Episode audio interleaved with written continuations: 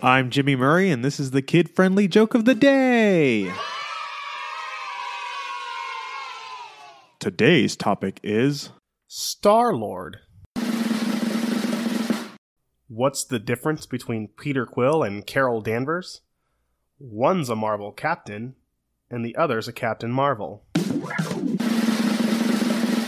What do you call Peter Quill with a water gun? A shooting Star Lord. That's. Alright, new joke, new joke. How did Star Lord become a Guardian of the Galaxy? A lot of paperwork and court hearings. I'll allow it. How do you know when Star Lord is getting tired? His starlight kind of peters out.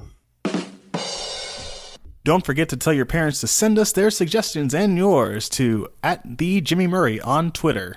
Thanks for listening to the show. Don't forget to listen to our other shows the Animal Fun Facts, Geography Fun Facts, and the Dinosaur Fun Facts. Music by Kevin MacLeod. Yay, sound effect by Neurologic. I'm Jimmy Murray, and your executive producer is Chris Kremitzos. Keep laughing.